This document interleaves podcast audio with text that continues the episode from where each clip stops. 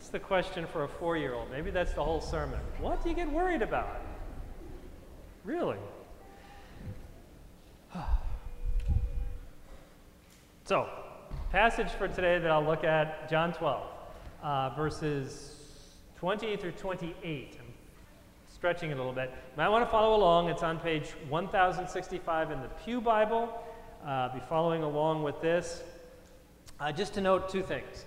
First of all, this passage, the context of this passage, is that Jesus uh, is in Jerusalem, so the Palm Parade, so to speak, happened already. Even though we're going to celebrate that next Sunday, uh, this passage happens after the Palm Parade, after Jesus comes into Jerusalem.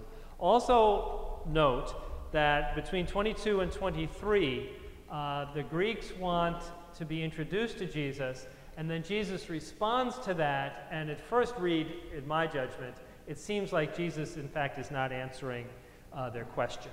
So, John 20, verse 12 and following, please listen. This is the Word of God. Now, there were some Greeks among those who went up to worship at the feast, which is Passover. And they came to Philip, who was from Bethsaida in Galilee, with a request. Sir, they said, we would like to see Jesus. So Philip went to tell Andrew, and Andrew and Philip in turn went and told Jesus.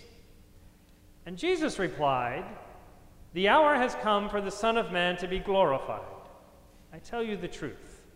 Unless a kernel of wheat falls to the ground and dies, it remains only a single seed. But if it dies, it produces many seeds.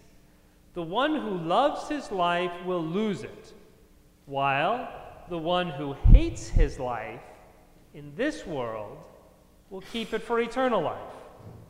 Whoever serves me must follow me, and where I am, my servant also shall be. My Father will honor the one who serves me. Now my heart is troubled, and what shall I say? Father, save me from this hour? No, it was for this very reason I came to this hour. Father, glorify thy name. Let's pray. Lord, may the words of my mouth and the meditations that reside in our hearts, may these please you and build us. In Jesus' name. Amen. Imagine a 16 year old. A 16 year old comes home and says, It's been the worst day of my life. My teachers are mean, my parents don't get me, my friends hate me, and I'm ugly. It is the worst day of my life. Now, let me pause. Does anybody understand that inner teen that resides in all of us? have you had that worst day of your life? When you're teen, you have it about once a week. When you get a little older, it kind of backs off. And we use different language, we're more subtle, but we get it, right? And so it's the worst day of my life. I hate my life. I hate my life, says the teen. Perhaps says the teen in all of us. I hate my life. Now, I want to listen to what Jesus says. I want to hear what all Scripture says. And I want to take each word with a great deal of seriousness. Jesus says, The one who loves his life will lose it, and the one who hates his life in this world will gain it in the kingdom. So is the, is the teenager on the way to salvation? I hate my life. What's going on there? What's with that? Let's take that seriously. But let's play a little bit. So in the passage, we have some Greeks. And a group of Greeks, it doesn't tell us how many, come to Jerusalem and it's Passover, and essentially they're on a tour. The the Greeks are touring Jerusalem. So let's ask some questions. First of all, who are they? Well, we know, we can surmise, we can play with and know several things. First of all, they're not Jewish. We know that because if they were Jewish Greeks, in other words, Greek speaking people that were Jewish, there would be a different word for them. So they're Greeks. We also need to know that in the New Testament, especially, Greek means everything that's not Jewish, pretty much. So in, in Jewish mentality, you have two kinds of people Jew and everybody else. And everybody else is sometimes called Greek. But let's imagine these Greeks are really from Greece. They're from Athens or whatever. So they're not Jewish. They're from Greece, let's pretend.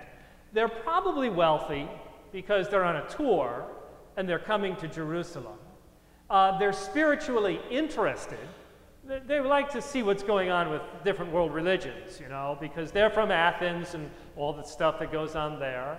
And, and now they want to see what goes on with these Jewish people, especially it's Passover, so it's the central holiday. So here they are on tour in Jerusalem. Now, we can ask the question further why are they there? Well, again, let's play, let's surmise. This is exciting. Have you ever been on a tour?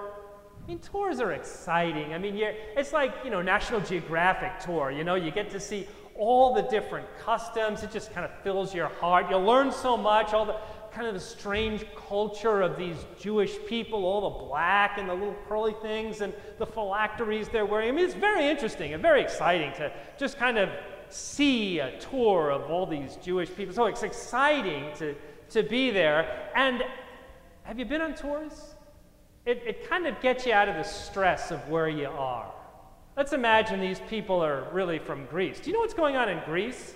I mean, the economy is collapsing and the euro is like in the dirt, and the economy, especially young people, is like four. Well, I'm skipping a couple of centuries, but you know, to, to get out, it's just good to get away. And, and so there's some stress relief, and it's like National Geographic tour, you get to know. And these people are really uh, spiritually interested. And, and after all, these, these Jewish people, they're very moral people, and, and these tourists, we tourists have something to learn from them. In, in Greece, it's, you know, pretty much anything goes, you know, as long as you're comfortable with it. But not for these Jews. I mean, these Jews have like the, the Ten Commandments. And, well, from a Greek perspective, I mean, most of them are applicable. Well, maybe half of them are applicable. I mean, the thing about Sabbath keeping, you know, that's kind of silly. And, and that, that not using the name and and, and the other tablet, the envy thing, and I don't know if you can. Well, so, so some, but it's, it's important for them, these Jewish people, and we're on tour. And so these are very moral people. And as we're touring this, this kind of strange culture in Jerusalem, um, these people really seem to understand one God. Now, in, in Athens, in Greece, we don't have that. We got all these plethora of gods, and they're all doing their weird stuff. But one God, that make, there's some logic, there's a reasonableness to that. After all, uh, the world just didn't kind of happen. There has to be a designer behind this beautiful design. I mean, if you think about it, chariots just don't evolve from leather sandals. You know what I'm saying? I mean, somebody has to put that, the wheels and the turning mechanism, you know, somebody designed that, the engineer. And, and so if you think, just have a, a multitude of gods and things just happen. I mean, to one God and a high morality. These people are very interesting. So you have these Greeks that are on tour, and it just fills your heart, you know, just to see all these people, and it's so interesting. And and and the problem with this is a profound part, so I'll slow down here so you can take notes. The problem with tourists is that they're tourists. Write that down. problem with tourists. Um, the problem with tourists is, is that they're really just kind of dabbling in the culture. You know, they're really not, really not, what's the word? Uh, immersing themselves. If you translate the word immerse, uh, you come up with the word baptize. They're not really getting baptized. They're not really immersing themselves. They're just like on a bus tour, you know, looking out the window. It's all very interesting. In fact, they may be God-fearers, which is a technical word which say they're, they're kind of dabbling in most of this Jewish stuff, but they, they don't want to get too involved. You know, that circumcision thing. So, so uh, in fact, this is their phrase. The Greeks came up with this moderation in all things. Moderation in all. So we're kind of dabbling in this. It's kind of like a tour bus, you know? And, and it's interesting. It's, you know, National Geographic. And, and you know, have you been on a tour? Serious question. Have you been on tours? You know how it is when you're on a tour and you're there for like a week or two or something, and all of a sudden, because you're on a tour, I mean, you, are just dabbling, you don't want to stay there. You think about home. Oh, you know, the things, like, can, can you buy a good pulled pork sandwich in Jerusalem? I mean, really. I can't wait to get home. You know, one of those good pulled pork when you got the barbecue sauce kind of drips down.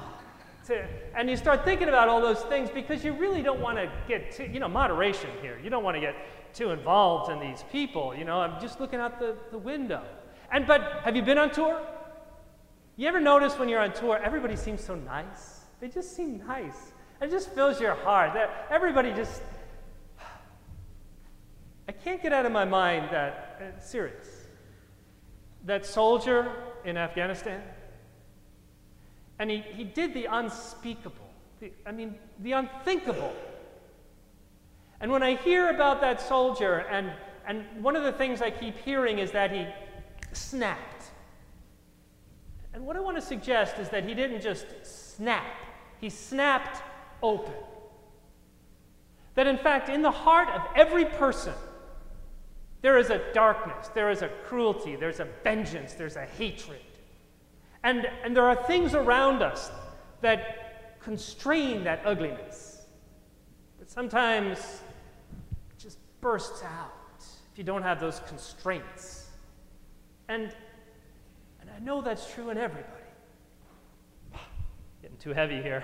We're on tour, and everybody seems so nice here, you know, and all these strange customs, and it's just exciting, you know, it's exciting. And the tourists who are there, they get like a bonus this time. They really do. So the Greeks are there, and it's Passover, and all the people are getting ready for Passover. But this is like bonus tour because here the Passover, the uh, the Palm Sunday thing happens. So on this tour, they see Jesus uh, walking down, and they get what's going on. They're Greeks. I mean, they're the ones who invented the king riding in on a stallion with people shouting and throwing down their cloaks. That's what the Greeks developed, they understand. So here is Jesus processing in. It's not a stallion, it's a donkey, but people are throwing down their cloaks and they're waving things and they're shouting stuff and they understand. And this is so exciting. I mean, so they, they come to Philip and they say, Can we see Jesus? You know, I got a nephew at home, maybe I can get an autograph. This is so cool. Can we see Jesus? They say. Can we see Jesus? And so the Greeks, they come to Philip. And Philip's like, oh, Greeks. you know, Greeks. Um, do you remember what Jesus said to the Syrophoenician woman? What he called the Syrophoenician, basically a Greek? He called her a dog. do we really, Philip's saying, do I really want to, you know, confuse matters by bringing a Greek to Jesus? So there's safety in numbers. So uh, Philip goes to Andrew. These guys want to see Jesus. So Philip and Andrew bring the Greeks to Jesus, and they say, We want to see Jesus. Sir, we would see Jesus. We want to see Jesus. And I'm thinking to myself, do You really want to see Jesus? You just saw Jesus, right? And, um, and he was leading, he was on a parade. What else do you want to see? Do you really want to see Jesus? Do you want to see the Jesus that you already know? Like the image of Jesus that's already there. What do you, do you want to see a, the guru Jesus? There's there. I mean, Jesus out in the 40 days, you know, quiet. Is that what you want to see? You can see that. Do you want to see the social justice Jesus? You can see that. Jesus flipping over tables in the temple because people are doing things they ought not be doing. You, you can see that Jesus, it's real. Do you want to see the prophet Jesus? You can see that Jesus. Jesus saying, Rip down this temple, three days it'll be raised. Wait till the abomination of desolation comes unto the altar. Be better you living in the woods than that. Do you want to see the teacher, Jesus? That's real. I mean, look at the Sermon on the Mount. You don't get better teaching than that. Do you really want to see Jesus? Can, can I stop? I, I, I, did this the other day on, on a Wednesday. Uh, let me kind of go through it again. We've become tourists there was a time when we weren't tourists, when we were travelers. The word traveler, the word travel, comes from the word travail. And travail means suffer. It was assumed that if you were a traveler, there would be some suffering, some travail, because the road is windy and bumpy and there are thieves and mean spirited people that are out there to hurt you that if you are traveling, there will be travail. And in fact, in the Christian world, we understood not only were we not tourists looking at the world trying to stay comfortable, we weren't only travelers, we were sojourners. That wherever we are, it's not home. And in fact, comfort becomes one of the enemies because when you become comfortable, you get lazy. That this is not home. Wherever you are, heaven is our home, and we're on our way to a better place. Do you really want to see Jesus? I think Jesus answered their question precisely. If you want to see Jesus, Greeks, then you have to go to the cross. It is the only place to really see Jesus. And there at the cross, we need to sojourn there. There at the cross, we can see Jesus seeing us.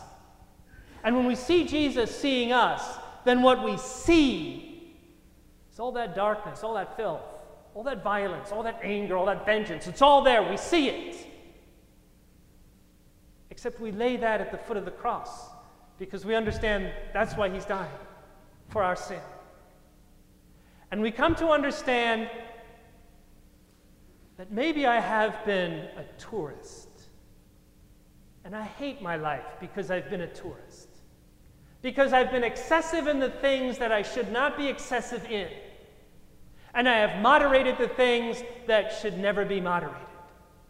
We should love the Lord with all our heart and soul and mind and strength. There can be no moderation in terms of our obedience, in terms of our following, and in terms of our love. No moderation, excessive amounts of obedience and following and love. And there comes a moment when we see at the foot of the cross, I hate my life. I've been a tourist, but it need not be. Because I see the love of Jesus seeing me.